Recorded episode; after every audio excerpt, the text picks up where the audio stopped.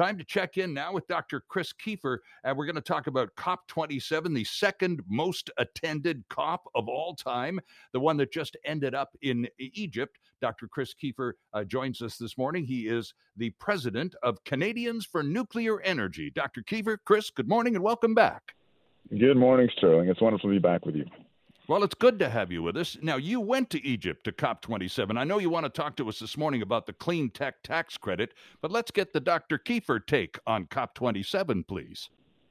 Well, you know, there's been a lot of frustration with these COPs over the year. This was the 27th of such gatherings. Every year, you know, 10 to 30,000 dignitaries, civil society folks come together, fly in from all over the world, um, and have these meetings, and we don't seem to be making much progress at all theme this year um, was less about um, you know phasing out fossil fuels and more about adaptation and the so-called loss and damage fund. And basically, right. the undeveloped countries of the world are saying, "Hey, you know, we're facing some major impacts from climate change. We need you to help uh, pay for us to, to clean up." And what that exposes, though, is, is a, a major tension with the whole process. You know, countries that are vulnerable to climate change are underdeveloped countries. They're countries mm-hmm. that don't have good roads, don't have good buildings, don't have good power systems and you know, the reality is, is that those kind of systems are built using fossil fuels. And so there's this kind of fundamental tension at these conferences where, you know, we're talking about trying to decrease emissions, but, you know, without the recognition that fossil fuels are really the lifeblood of modern civilization. And the focus needs to be on discovering what are the viable technological tools we have to try and reduce our dependence interesting stuff. So now, uh, after you get back to Canada, and uh, the Canadian delegation was a significant one, as I mentioned earlier, Chris, it was the second most attended COP of of all 27, and that's uh, that's a lot of private jets uh, on the tarmac there at the airport in Cairo. No, absolutely. I mean, uh, funny anecdote. My friend was on a flight that was circling the Sharm el Sheikh airport for two hours because Air Force One was landing. Um, yeah, I mean, the, the air traffic was was mind boggling. Um, they'd redone the big sort of central strip of this Egyptian desert resort town, uh, turned it into a you know six lane highway uh, just for this event. So you know it, it really was uh, popping off in the desert.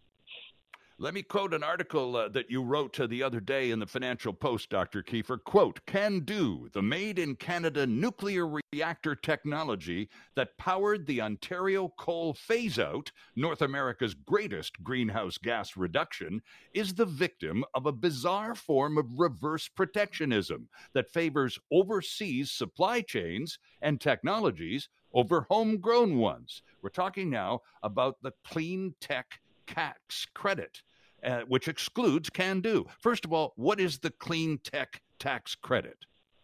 Well, this is an attempt by the Canadian federal government to imitate the U.S. Inflation Reduction Act, um, which is a really broad, sweeping piece of legislation, which has as its focus include, in, uh, encouraging clean technology investment. So I think you know Chrystia Freeland uh, and Justin Trudeau and others felt a need to respond to this and show some vision, particularly before COP27.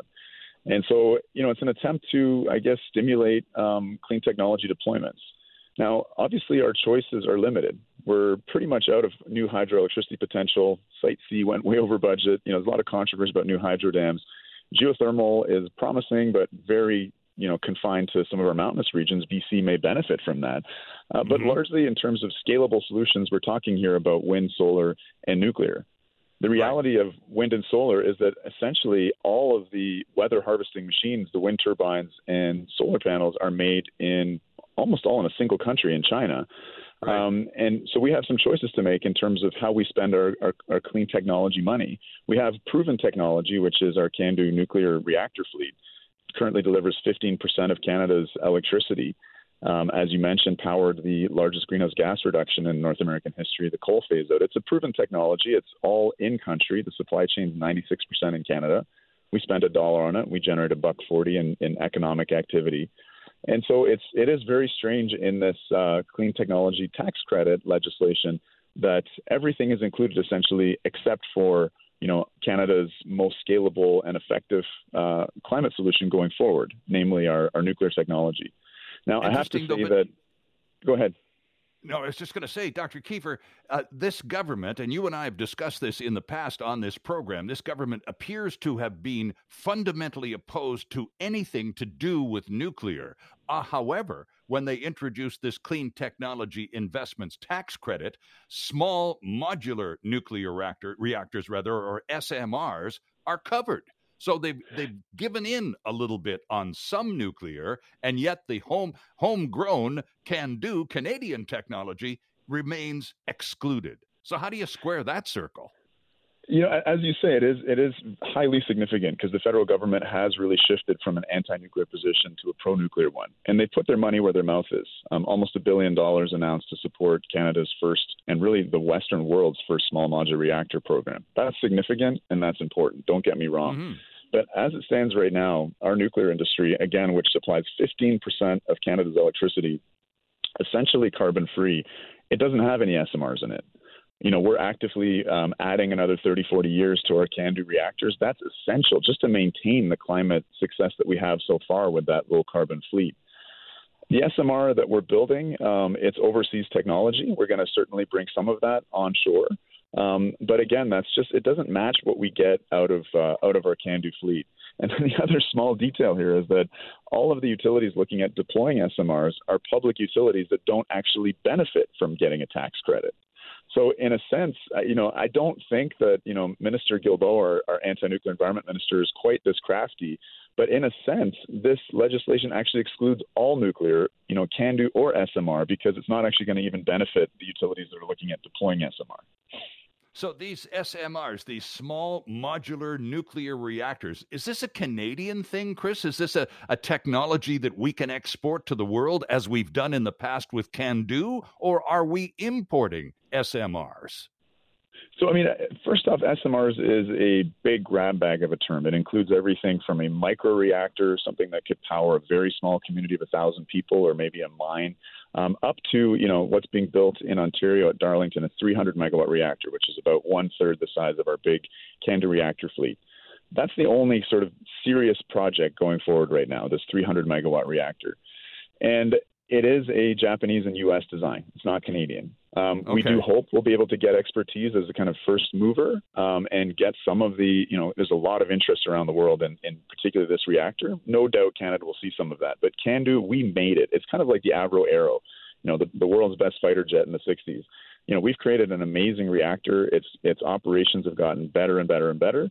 Um, and it's all Canadian. We own the entire IP, and you know have the workforce, supply chain, fuel, everything teed up for it. So, um, you know, we definitely need to to forge forward on both fronts, on the SMR front. But you know, CANDU is a really huge advantage to this country. How many CANDU reactors are currently operating in Canada, Dr. Keefer? There are 19 operating. We built 23 in 22 years. So when people say nuclear is too slow, they need to they need to reflect on that a little bit. If we were to to repeat our historic deployment of those 23 reactors, we'd have enough electricity to completely phase out coal and gas across the whole country. So we can do it. I don't mean to be too cheesy here. We can do it, and yeah. we have done it. 20, 23 reactors built in 22 years. Uh, by the way, uh, you did mention very briefly Site C in your your uh, relating to the hydroelectricity component of our energy sector. Site C, uh, as you say, has gone a little over budget. I think Site C is going to turn out to be just a, a just a just a real disaster where the government is sitting so firmly and so tightly on all of this project and all of the numbers and all of the reports that you just know, you just get the sense that something really wrong is underway. So, as far as CANDU do they have a, a, a lobby? Is there any way that they can galvanize public support for, for nuclear and direct it at the federal government in terms of reconsidering perhaps the tax credit to eh, include CANDU going forward?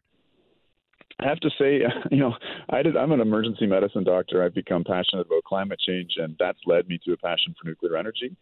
Um, but there's not many people that are batting for um, this success story, the can-do success story, and that's why I've got you know my my foot in the ring here. Um, it's not anything I would have ever expected to do based upon my lifelong history of activism. You know, mm-hmm. getting back to, to Site C, environmentalists, you know, back in the 50s and 60s, you know, Ansel Adams, the famous photographer, the former head of uh, the Sierra Club, William Siri, these were diehard pro-nuclear advocates because they said we don't need to dam our beautiful river valleys. You know, these were hikers, you know, conservationists. They said we can use nuclear energy because on a, such a tiny footprint of land, we can generate as much electricity as a massive hydro dam. And so mm. that's really something. I know nuclear energy is actually illegal in British Columbia, but I mean, if you want to preserve beautiful British Columbia and have your beautiful river valleys, and you know, not make those devastating choices between clean energy um, and a, and a beautiful environment and beautiful river valleys, nuclear energy is really a, a vital tool in the toolkit that that shouldn't be left out. And you know, for those.